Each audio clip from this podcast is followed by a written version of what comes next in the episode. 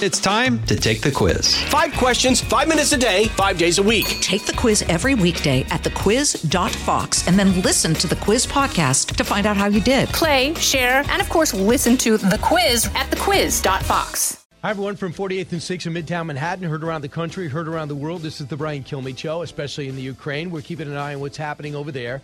Rich Lowry at the bottom of the hour. Jared Kushner in studio. If you're smart enough to watch Fox Nation. His book is already a bestseller on Amazon. We'll find out where it lands on the New York Times list. It's called Breaking History, a White House memoir. Jared, welcome. Thank you. It's great to be with you, Brian. I mean, uh, a guy that's always at the nexus of power. You were very hard to interview, impossible to interview for the last four years. That was intentional, right? It wasn't intentional. I, I just felt like there were people who were better at communicating than me. My job was to help the president execute the different uh, priorities he gave me. And so I just again, it takes a lot of work to come on and, and, to make sure you're always doing this the right way. I have a lot of respect for the people who were communicators, but my job was to be an executor. Right, absolutely. So in the beginning, you write that you didn't intend to really join the president uh, when he was a candidate, but then you started seeing what was going on, and you saw some places where you could help, and gradually it seemed like you got more and more involved.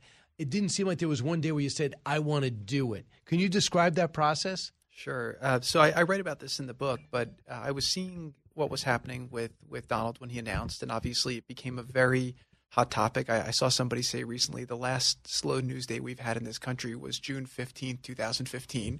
and uh, he announced, and it became a whole thing. And obviously the first month was really helping my wife deal with all the fallout that happened to the business uh, because of his announcement. Ivanka, and, Ivanka, and Don Jr. and Eric, and they were dealing with incoming everywhere. They had you know restaurants canceling leases. Uh, they had a you know a, a, a, corporation severing ties because Trump was saying things about illegal immigration that were that were becoming controversial. And so uh, I think he lost about thirty million dollars of income in in the first week or two. And he basically said, "I don't care. I'm doing this for the country. This isn't about me. I have enough money, and uh, I'm going to do what it takes." And so I, I kind of watched him do that, and then all of my friends in the Upper East Side in Manhattan were saying this is a disaster. This is going to end. I think the New York Post ran Don Voyage. He's out. And every time they predicted he was going to fall, he kept rising. And I was saying, well, this is just counterintuitive. And so after a couple months, uh, Donald said to me, he said, Jared, why don't you come join me for a rally? And I said, you know it, would be interesting to do. And, and, we didn't know how much longer it would last at that point. So I went with him. Uh, we flew to Springfield, Illinois. I write about this in the book, how we get to the, you know, we're on the plane, we're, we're talking about, you know, the grandkids and football. Uh, he writes a couple things down. It wasn't like he was preparing a detailed speech or anything like that. And we get to the, the convention center uh, in Springfield, and the person greets him and says, Congratulations, sir. You just broke the 36 year record of this convention center. And he says, Well, who had it 36 years ago? And they said, Elton John. And he turns to me and says, Jared, imagine how much better I'd do if I had a guitar. Right. And so we go in there, and he speaks for about an hour, no notes, contemporaneous, uh, you know, and just and, and he he basically was saying things on policies that I, would never really gone too deep on, but he spoke about Common Core, uh, which was interesting. So he says we're going to end Common Core and we're going to send it to the states, and the people there were going crazy. They were supporting that. And it surprised you because Jeb Bush was pushing Common Core. That would seem to be a Republican tenant at the time. Well, it wasn't just Jeb Bush. I mean, it was you know again on the Upper East Side. I felt like I was in a very worldly. Uh, diverse place, right? Be with the heads of the banks, the heads of yeah. the, the fashion industry, the heads of the the technology, uh, the heads of the media. And I was at a, a, a, big charity gala a couple weeks earlier where the, the leader is a very successful businessman, gets up there and says, We are going to save children in this country. We are going to create equality. We're going to save our education system. We have to all support Common Core. Call your senators, call your congressmen. This is a very influential group of people. And I said, Why do they think one thing when Trump is saying the other thing? And I was walking around the, the, the rally. There was about 20,000, 15, No one 20, knew who you were at that time nobody knew me. So I was talking to people, getting to know. It was people. They were old, they were young, they were male, they were female, they were white, they were uh, they were black. I mean, it was it was a diverse group of Americans who, and I I kind of said these people feel like Trump is talking for them, and he was talking about trade, saying I'm not going to send your jobs overseas, I'm not going to send your children to these endless wars. And I, I saw that there was a big disconnect. And I'd read actually Charles Murray's book, Coming Apart, a couple months earlier. And that gave me kind of the intellectual framework to see what was happening. So on the plane ride back. So that, that, that inspired me. I realized that Donald was speaking for people who felt like they didn't have a voice. It wasn't about right versus left, it was right. about outside versus in. And, and, also, in you chronicling this, it's so clear, and everybody, being that I know more people around the organization than just you, there was no collaboration with the Russians. There's no way that, and, but yet it almost, it absolutely would have paralyzed me knowing that you're you had experience in jail. Your dad went to jail. You know what that's like. They were lining up. The Washington Post was writing. They were taking you to jail for collaborating with the Russians. You you cooperated with them. It never happened. Having said that, you still forged straight ahead and had great accomplishments. But the one other conflict you talked about it was how traumatic it was to have your dad go to jail. And what it did, it actually ended up bringing your family, in my opinion, closer than it actually was. And one of the people that was involved with the campaign was the one who put your dad in jail, Governor Chris Christie. Here's what he said in 2019 uh, to Axios about why he wasn't chief of staff. Cut 28. Well, the longer term consequences for the president and for the country was that he didn't have the very best people in front of him to be able to make a full and fair decision about.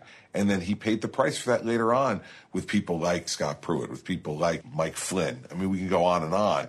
So in the end, this is a monumental staff failure that failed the president and as a result failed the country. And he was talking about he did the uh, he did the pregame. In case they win, these are the people you should hire. You looked at the you looked at Chris Christie's book, and he was the prosecutor that put your dad in jail, and he said, "I don't want any of these guys."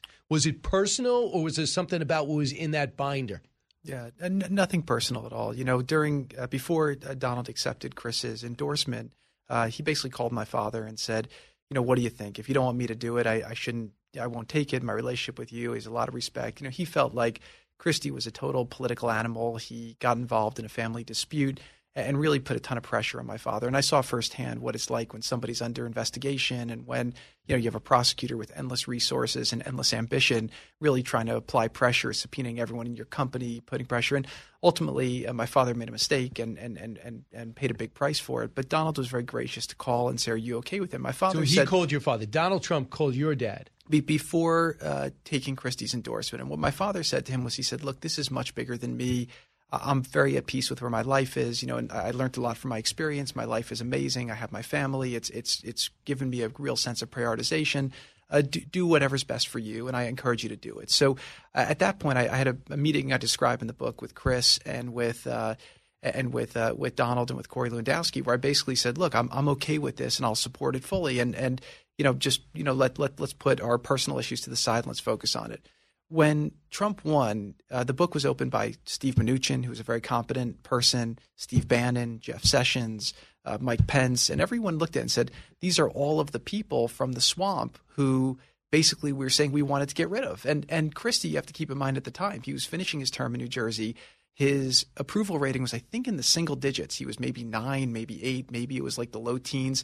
So it wasn't like he was the world's most accomplished governor, but he's a very good talker. And so he goes on for, for a long time, always explaining why things that didn't happen if only you would have listened to him, everything would have been perfect. So I, I, I just think it's a very self-serving narrative, and I, I, don't buy it at all. And I do think again, Trump made some right decisions, he made some wrong decisions, but he's an adjuster. Right. His first night that he ever slept in Washington was in the White House, and he was not a mayor, he was not a governor.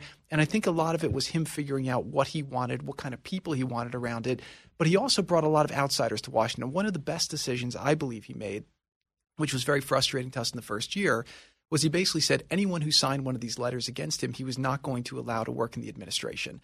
And if you think about it, to be to work in an administration, you have to be qualified. How are you qualified? You worked in a previous administration. So, you know, what, what the what the voters hated was what that by signing letters. What letters? So there were all these letters that were signed by defense people or, or you know former secretaries, basically saying that Donald Trump was not qualified to be in office, and Hillary Clinton would hold them up as campaign uh, tools. But what that basically did was it showed that these were the people from the swamp. These were the people who were part of the career political gotcha. class, and it and it excluded a lot of people who were qualified on paper because they'd served before. But these people were either part of the Bush dynasty or the Clinton dynasty, and so Trump brought a whole new era of people to Washington who were from the business sector, who had you know created jobs, who had gotten things right. done. Some of them worked out. Some of them, you know, who who, who we well, thought Tillerson was a disaster. You described Tillerson was absolutely terrible, and you he, he had a problem with you, correct? Yeah, I, I think it was misguided. We we got along very very well in the beginning because I recognized that he had uh, he had a very big deficiency and that he didn't understand the president and and he I think coming as a CEO of a major corporation he had a couple things uh, that, that were just working against him. One is is, is he was a very isolating person. He had a chief of staff that basically did he hollowed out the State Department, lost he didn't the work building. hard. I don't know. I, am sure he put a lot of hours in. I think he didn't work efficiently, but you know, when you run a big oil company, it's different. I, I, think that he didn't accept the fact that his job, he was a secretary. We don't call them ministers in America; we call them secretaries because it's a delegated authority from the president. And he thought that his job was to create the foreign policy, and he disregard, dis- disagreed with what President Trump wanted to do. And, and he didn't love the fact that you were doing the Abraham Accords and working with Middle East peace, and he thought it was a folly, correct? And the trade deals that you were working out, he uh, he seemed to be doubting you in a, a few every step of the way. So I was given two files by the president. One was to work on the U.S. Mexico relationship, which you remember in the 2016 campaign. I, I orchestrated President Trump's uh, secret trip to Mexico, which turned out to be a massive success for the campaign, and it surprised everybody. Then the second one, which he volunteered me for, was Middle East peace. And I, I, don't know why he did that. I could only assume he figured it can't get any worse because it was a mess at the time. ISIS had a caliphate the size of Ohio. Iran was enriched with cash. All of our allies were betrayed. And everyone who'd worked on it in the past 25 years, I, I read a funny story. I meet with the head of the Council on Foreign Relations and I lay out my approach to him on the Middle East. And I said, Well, what do you think? Do I have a chance? And he says, Absolutely not. I said, Why are you so negative? He says, Jared, nobody's made any money betting on success in the Middle East in the last 25 years. And I said, okay, that's a good point. How many peace agreements you work out with? Uh, six peace agreements. Six peace agreements. I think you got it. Uh, and unfortunately, this administration's on the cusp of uh, undoing some of it by going back to the Iran deal. Uh, we're going to be more back uh, back in a moment with Jared Kushner. Uh, the name of the book is Breaking History, a White House memoir. Don't move. Learning something new every day on the Brian Kilmeade Show. Precise, personal, powerful. It's America's weather team in the palm of your hands. Get Fox weather updates throughout your busy day, every day. Subscribe and listen now at foxnewspodcasts.com or wherever you get your podcasts. Information you want, truth you demand. This is the Brian Kilmeade Show. So this deal, which is supposed to stop nuclear weapon well, weapons in the Middle East and the proliferation of uh, uh, weapons of mass death in this neighborhood and beyond, it will actually cause the proliferation of nuclear weapons. And the Middle East will be crisscrossed by nuclear tripwires. It will make the Middle East a powder keg, a nuclear powder keg. This is what shall I tell you? Use a, a, clinical term from psychiatry. This is madness. This is the height of folly. Yeah. This should. And that was Benjamin Netanyahu on Fox and Friends one hour ago. Jared Kushner here. Jared, one of the first things the administration did, yours that you were a senior advisor to, was to rip up this deal. They were using their money that they were making from oil and be able to sell to fund Hezbollah, Hamas, uh, ISIS, uh, chaos in the Middle East, uh, prop up Assad, and you guys tore it up and isolated them. The result, I probably, if you didn't do that, you probably wouldn't have had any of the Abraham Accords. Is that correct? No, hundred percent. So, so uh, President Trump had a fully different approach from not just the previous administration, but from the previous two administrations. So, it really was a more of a rebuke of, of the establishment than it was the Democrats. And uh, he just saw everything for what it was, which was that the Iran deal was an awful deal. It gave them a glide path to a nuclear weapon, and then it gave them all this money. Which why would they go back into it? I, I, I, think it's a religious issue. Maybe it's a pride issue. It, it, makes absolutely no sense from a tactical point of view. But again, keep in mind, these are the same people who did the deal the first time, who are in power now. And I think maybe it's hard for them to, to see that they're wrong. I mean, when, when we came in, when they were coming in, I, I sat and I gave them, you know, briefings. And I said, guys, the Middle East has changed fundamentally in the last four years, right? When we came in, we had ISIS had a caliphate the size of Ohio. Syria was in a civil war. 500,000 people were dead. Right now, we have in the last six months six peace deals. Maybe the way to make peace is to keep doing what's happening. Our vision was to create an arc of stability from Haifa to Muscat and Oman, and figure out how do you create, you know, economic interactivity between them, uh, flights, you know, security, and then by doing that, you can draw Iraq into that sphere, and then over time keep Iran isolated. We we had them basically broke at the time. We took their oil down from 2.6 million barrels a day to about 100,000 barrels a day, and let them come to you and, and hold out the terms that make sense where they're not going to have a nuclear weapon and they're not going to cause problem. If they want to join the, the, the club of respectable nations right. trying to make their citizens better, then make that available. You also uh, hit it off with MBS, who has since, with Khashoggi and everything like that, been, a, say the least, a controversial figure. Uh, is he somebody you're doing business with now, so, as in the private sector? So uh, right now, obviously, being successful in that region was because I was able to work with all the great leaders. You just had uh, Bibi Netanyahu on. Bibi is an absolute historic figure. He stayed in your bedroom when you were yeah, but but but even more than that. Look what he's done for Israel with regards to creating economic stability and, and, economic thriving there when he was the economy minister, what he's done as as prime minister to make yeah. it a, a, powerhouse. You had him, you had Mohammed bin Zayed, you had MBS who's changing Saudi Arabia. The way we got these deals done is we had all of the right people in the right places at the right time working together to do the right things. And I think that the, the momentum we did was, was incredible. Uh, when I left government, obviously I was a businessman before, and now I'm a businessman uh, now my, my I couldn't be doing the diplomatic work anymore, even though there was so much momentum. And so I was very fortunate that that that uh, PIF, which is uh, their their sovereign fund, uh, which is one of the top tier investors in the world, was willing to invest with me, and we're investing in Israeli companies, American mm-hmm. companies, and we're trying to use economics to bring people closer together. Because when people have ties, they're less likely to go to war, and so right. that's that's been a lot of what we've been working on. Uh, that's true. Uh, when you look right now, why do you think President Trump lost, and do you think he lost the election? So I, I think that what he accomplished over four years was extraordinary, and that was one of the primary reasons why I write the book. I, I think that the media for four years was focused on chasing fire engines and, and trying to drive sensationalism, uh, and it got to the point where it really wasn't real news. And what President Trump did was not an accident, right? We had uh, the wealth gap was shrinking, uh, wages were rising, especially for for for, for the middle class. Uh, inflation was low, gas prices were low, uh, the world was peaceful. You had no wars in Europe, China was under control. And so, for me, a big part of it was to say these policies worked and his governance worked. I think that what happened when we had COVID was they the, the, Democrats basically used that as a as a as an excuse to change a lot of the voting rules. You had a but, ton but I did notice after January, uh, even before after the election, you just said this is it was a weird election no doubt about it, a lot of mail in votes. But I never heard from you after, and I assume because I, I, think the president lost the election. Um, do you feel as though he lost the election? Look, the, the, Joe Biden is the president today, and it's and he is an absolutely awful president. It is, uh, it, it is, it has been terrible for the country. I mean, you again, like I, I see all of the policies we implemented that they reversed, like at the border, you know, and down south. I mean, they they ripped everything up day one because it was Trump policies, and now all of a sudden today, it's I'm the worst ever. And I'm reading today in the paper, you have two young children who died drowning, and they're saying this is a humane policy. You have, you know, human traffickers, human smugglers. Uh, you know, that's on the rise. You're, you're, putting billions of dollars into the pockets of the cartels. Does it make it's, you want to go back again? Uh, so I, I, believe very firmly that people are supposed to. I, I do. Sir, four years in that, I know you said I, that. I, I, believe that people should uh, should should come in and serve, and then go back to the private sector. And like I said to you, uh, if you read the book, you see, and by the way, writing it brought back a lot of memories that I'd kind of suppressed as well, right? To the degree that the first year was so vicious, so hard, you know, with the investigations and some of the what I'd call subpar people. Um, it was a very hard experience uh, to, to, to have. Um, look, you know, being called to serve your country is a great honor, and it's a, it's a it's a great opportunity to do good. I'm so proud of the work we did.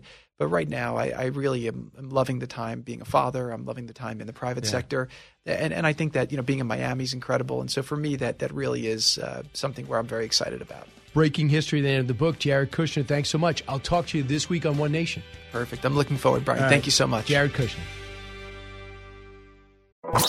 out of the gates and ready to go. Hey, it's Hutton Withrow. Hot Mic is here on the Outkick Network. We've got your afternoon covered with the latest sports discussion, and it's available wherever you find your audio. Daily analysis and news. He is hot. I am Mike. Actually, my name is Chad. His name is Jonathan, but you get the picture. We're going to bring it every single day. Whatever you want to call us, we'll respond to. We just want you to respond to what we're dishing out every day. And while you're here, we hope you subscribe to the podcast, like, subscribe, and share. From his mouth to, to your ears, it's Brian Kilmeade. You know, my main problem with Jared is very simple, and it and it uh, boiled over. I write about it in my book. It boiled over in this oh in this meeting in Jared's office in the summer of 2019. And I walked in. It was he called the meeting. It was Jared, Brad Parscale, Ronna McDaniel, the head of the RNC still is, and Mick Mulvaney, then chief of staff. And it boiled over where Jared said, Oh, I had no idea how much you hated me, Kelly. And I said, Jared, I don't hate you. Don't flatter yourself. I don't understand you. We're three plus years into this. The president wants us to work together. And all you do is try to get, get in my way. You roll your eyes. You roll me. The president says, work together on this, the two of you. And you give him a very flippant sure. And then you tell people I'm a leaker. Of course, he had people on the government payroll who were leaking left and right. So that's just uh, some of the sparring back and forth that you write about in your book, Jared uh, Kushner. I have negotiated with him successfully when uh, former senior advisor to President Trump. His book, Breaking History, is there. So, uh, of course, Kellyanne came out with a book last month. So you guys didn't didn't see eye to eye in a few things. Do you remember the situation? Yeah, so so we really didn't work that closely together. You know, we she was on the campaign for the last uh, couple months, and, and she did a very good job with the communication. She was on television uh, all the time, and, and, did really really strong. When everyone else that. was jumping ship, she she stayed. Well, she was a little shaky during that time, but she she got to the right place. But but uh, but again, she did a good job advocating for the president on television. Um, and uh, then we got to the White House. It was about getting things done, and I was more kind of working on policies and getting things done, and she was in the communication. So she really doesn't show up much in my book because again, I was working on Middle East peace. I was working on securing the border, uh, building the wall. I was working on, uh, you know, Operation Warp Speed. I was working on prison reform, and I think she was working on other things. So again, I, I had no problems with her. I just tried to avoid a little bit because she did a lot of uh, interacting with the media, and I think she had different things she was working on, and I had my own things I was working. On. And a guy that you did not see eye to eye with, who who was an infighter, is Steve Bannon, who didn't last long. And when he left the White House, he quickly combined with another book to really hit the president pretty hard when he left. What was that like, being that you left the business world and then you suddenly had to deal in the White House with Steve Bannon at that time, Reince Priebus, who seemed to combine against you? So Steve actually was a phenomenal ally on the campaign. He was very, very helpful uh, with the campaign. He's he extremely joined. smart. Yeah, he he he's a he, he was again, like I said, he was a great partner on the campaign. And then when we got to the White House, I don't know why he he he he started going after me. I write a scene uh, where I think you know I tried to mediate between him and Gary Cohn uh, because they were leaking on each other. And he basically said, I'm going to break you in half. And maybe he thought I was siding with them over him. But I think we agreed on a lot of the policies. We agreed on securing the border. We agreed on uh, more protectionist trade policy. Uh, and uh, uh we agreed on the deregulation. But all of a sudden, I felt like I was getting leaked on all over the place, and I was very out of my element. I'd never been in Washington. I I, I didn't talk to the press at all. Like, how did I get here? And and, and I, I, basically had an inflection point. I write about this where I said, okay, you know, if I have to fight back, and and I, I can either try to leak back at him, or I could do my game. And I kind of said, look, I can never out leak a leaker. Like, I'm, if your heart's not in it and you're not good at it, you're never going to beat somebody who's good at it. And so I basically said, look, the, the only way that I can I can sustain is I have to get tighter uh, just focus on getting things done, and that's the best way to do it. So I played the long game, and ultimately, what I what I found with my uh, my opponents that I write about in the book is that I actually never defeated them. What happened was is I was able to kind of create a foundation for myself where I can focus on getting my things done, and often they blew themselves up, which is what happened with Steve. And so, look, I, I wish him well. He was I, I supported his pardon at the end. He was there uh, for us in, in the first campaign when very few people were. Um, and you know, I wish him nothing but the best. Right, and he's back with the president. He's back tight with the president. It seems. Uh, again, I, I, you never know what the perception is and, and, what's actually happening, but he's definitely become a very strong voice uh, for MAGA. But one thing I will say too, like he, he's very big into the the R on R, Republican on Republican Civil War stuff, and that was his thing at Breitbart. And and I think that fighting the establishment was a good thing. But when you're governing, right. Uh, what I saw is that the parties are not ubiquitous, right? They're basically collections of tribes. And if you want to pass legislation and get things done, you need to figure out how to unite the tribes and get people together. And, and maybe that's why he wasn't the best uh, influence when he was in the White House. Uh, and also some of the other battles. Mick Mulvaney had a rival, and was uh, Pat Cipollone, mm-hmm. correct? You had the referee between them. I had no idea that they weren't getting along, but it was a pretty critical time because right after you get done with the Russia investigation, you got the impeachment, and you realize these guys got to find a way, uh, and you had to get involved in that again. Yeah, so that was during what I call season three, right? My third year there, we had different staff, and I, I, I saw so many people come and go that you know I kept trying to. You like both. I actually got along very well with both. I thought they both had their strengths.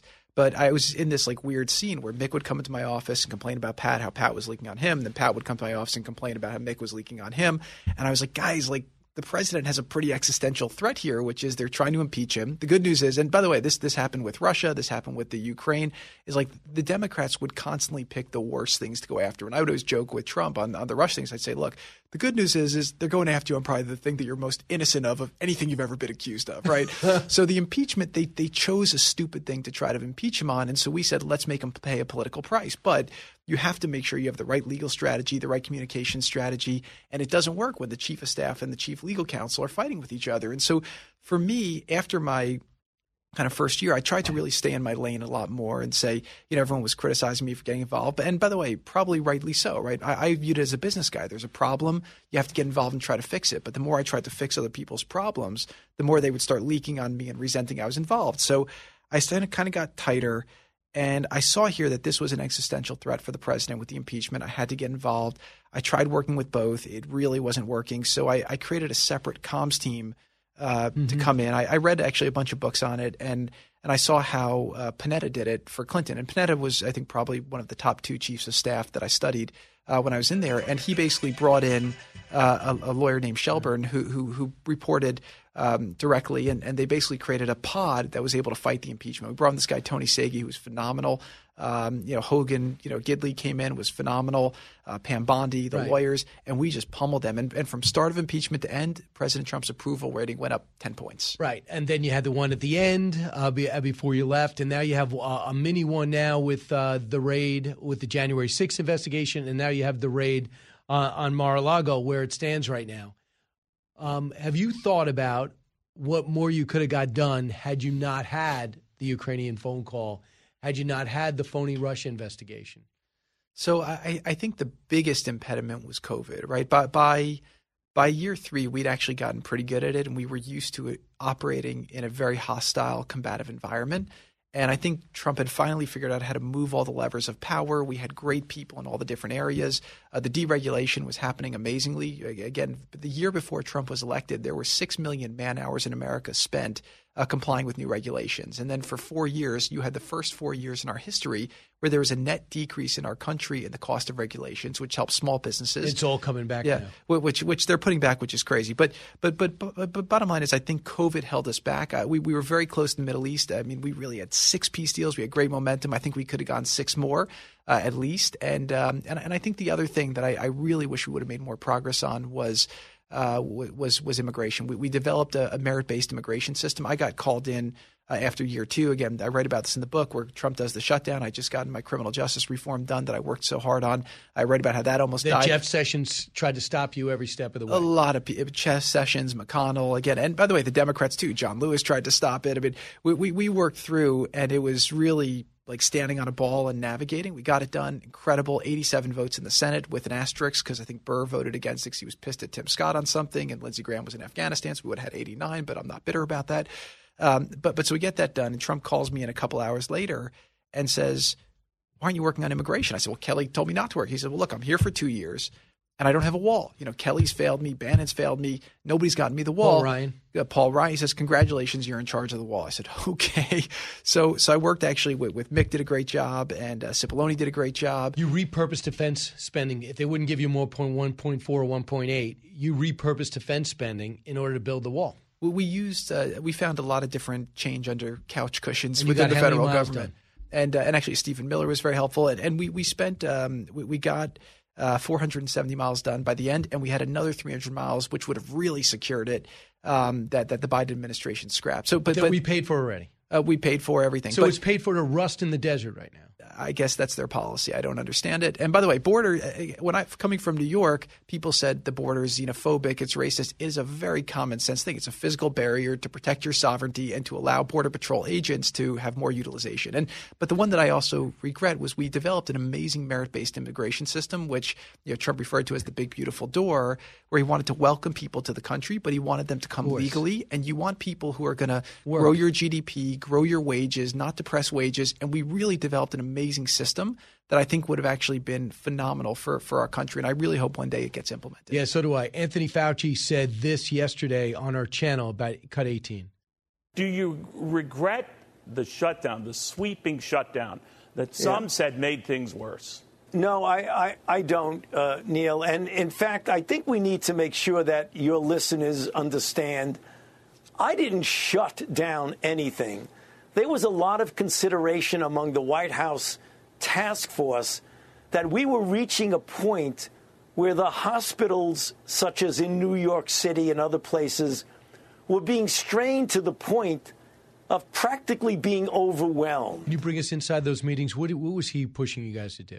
So, so first of all, he's master with words and on being on all sides of things. But, but I'd say in the beginning, the first 15 days that we did to stop stop the spread, that that made a very big difference, right? The hot, the the the, the rate of growth and spread of the virus was was huge. The hospitals were running out of capacity and we did not have enough medical supplies in the country to deal with it. So, by, by doing the first 15 days where we got people to kind of stay in place a little bit more, that enabled us to, to, to stimulate supplies. And again, I go through this in the book how we did it. We were facing improbable challenges. We got all the bureaucrats out of the way, and we brought private sector and the military in, and we just made miracle after miracle after miracle happen in order to get the supplies we needed uh, to different places. And I write about how we did it, but it was very, very improbable. Those things. After that, it became. Um, I, I, think the media weaponized COVID uh, against Trump in a very aggressive way. Right? Do you think he did too? Because he had a lot of friends in the media. You had, you had Governor Cuomo says I was going, to, I was backdooring the administration with Fauci. He, he spent an awful lot of time talking with the media. Again, he was in my office once. His phone rings. It's you know shows up Jim Acosta. I wrote about this, and it's like, come on, man! Like we're supposed to all be on the same team, and this is a pandemic. Let's put our jerseys aside and let's focus on going. And and the thing that frustrated a lot of people too was that you know he was you know one of the nation's foremost experts. I use experts, you know, in quotes because I think you have a lot of experts in government who uh, who, who, quite frankly, you know, shouldn't be there. Um, but he's an expert. He's been in the task force. We're scaling the testing as quickly as possible, right? And, and I always say when you have a problem, there's three different things that, that can constrain you. It's either imagination, it's money, or it's gravity. Here we had an amazing plan, which we developed very quickly. We had unlimited capital to spend to to to stimulate it, but we had to make Q-tips, right? And, and basically, we just didn't have enough Q-tips in this country.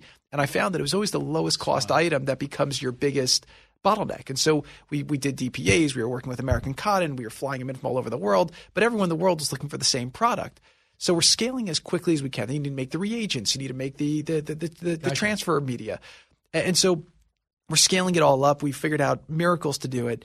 And he goes on television, and instead of saying, "Well, we're doing this is what we're doing. This is where we are today. It's faster than anyone in the world," he says, we're just not there yet. I'm saying, what is this guy, a sportscaster? like, you know, he's literally in the meeting. He's on the task force. He was there even before me. I came in to try to clean up the problem that they left, and and, and it's just it would have been. Much... You don't need an analyst. You need an advocate that was telling the truth behind the scenes that could express to the American people just to explain to them what the problem was, why we were where we were and what we were doing to fix it and why pe- what people could do best to get there. So I, I, think COVID became very political, very emotional for a lot of people. But again, I, I, think that you know Operation Warp Speed that we did in, in, this book, which again you know he said couldn't be done in a year and a half. Um, we ended up getting a vaccine, the fastest vaccine in history, because President Trump came in and said, "Get it done." We hired the right people. We we cut all the bureaucracy out, and the Lancet just published a study that said that that saved 20 million lives. Well, look, I, I that's all true. And I know when the president says it, he gets when he goes brings up the vaccines. He says, "Why are people booing me at these events when I bring up the vaccine?" I know the answer. It's the mandate. So if you tell the people take the vaccine, it works. I'll show you the study. It's still my decision. When you tell us take the vaccine or you're fired, take the vaccine or you're not allowed in, that's when the American people just can't get their head around it. Some overreact and get two masks and five vaccines and six boosters, and others don't. Do you agree with that? A, a, thousand percent. We we were never for vaccines. We never impose. Uh, we were never for mandates. We never imposed mandates. But I do think that the vaccine was, was, a miracle. I think it was it was safe. At least the first iteration. I thought it was very effective, uh, historically effective. Right. Uh, but it should definitely be up to people whether they, they choose to use and it. And you have not. to admit to people that it's a variant now. Uh, the vaccine is not going to be as effective. There's a variant, so we're worried about. So the minute you start telling it's going to work anyway, and they get it, and they get it two or three times, Anthony Fauci got it, the president got, everyone's getting it that's when I think credibility got lost and, and politics dug in. So, lastly, uh, Jared, in writing this book, what did the president say? Did he read all of it? Did he did you summarize it for him? Were you worried about him reading it? So, so I didn't show it to him beforehand because I really wanted it to be my story. Um, but I, I, do think that I was able to show people a lot of very intimate moments. I, I think that people are always speculating on what Trump is like. And I always say the truth is hiding in plain sight. But what I wanted people to say, and another criticism people give of him is they'll say, okay, I love his policies, but I wish he would be act like a normal person. Well, I always say if he acted like a normal person, A, he probably wouldn't have been president. And I think that he probably wouldn't have been as successful as president if he was. So what I want people to do in this book is is read it and then really judge for themselves how Trump used his unique personality and his unique outsider approach to take on a Washington that was very hostile, that I think our founding fathers designed a great system, but it needed a shock to the system. He was that shock, and I think he got better and better at it as he went. And what he said to me when I gave it to him is he said, "Look, this is a very important book. I'm glad that uh, that somebody wrote a book that's really going to talk about what actually happened in the room." And he says, "I'm going to read it." So, and he, and he started reading it. and He's given me some compliments on it so far. And um, and again, I, I hope he's proud of it. I don't know if he'll like anything. You, guys couldn't be more different, but you respect how different both of you are with each other, and that that comes across clearly how he feels about you and the job he gave you. Thank you. And I, I always noticed that there was only one of us that was elected. It was him. And so if I disagreed, I was grateful that he gave me the opportunity to do it. But I was an advisor. Sometimes he listened, sometimes he didn't. But we had a lot of fun. Breaking history, in the name of the book. Jared Kushner, thanks so much for the quality time. Great. Thank you so much, Brian. Great to be with you. Put the power of over 100 meteorologists and the worldwide resources of Fox in your hands with the Fox Weather Podcast. Precise, personal, powerful. Subscribe and listen now at foxnewspodcasts.com or wherever you get your podcasts. Listen to the show ad-free on Fox News Podcast Plus, on Apple Podcast, Amazon Music with your Prime membership, or subscribe wherever you get your podcasts.